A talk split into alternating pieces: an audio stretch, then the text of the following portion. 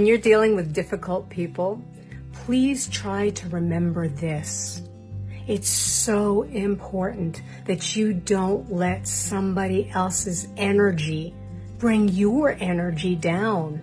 You know, so much of our life is created by our energy, right? The energy we're holding when we're in our strength, when we're in our power, we're in our love, right? And sometimes somebody's doing something that's making us crazy or trying to control them or trying to make them be responsible. And it's not going to happen. If, if your focus is on them and their craziness is making you feel crazy, it's costing you your energy. We are here to hold our energy no matter what. No matter what they do, no matter what they don't do, I decide who I am in this life. I decide who I want to be and how I want to feel.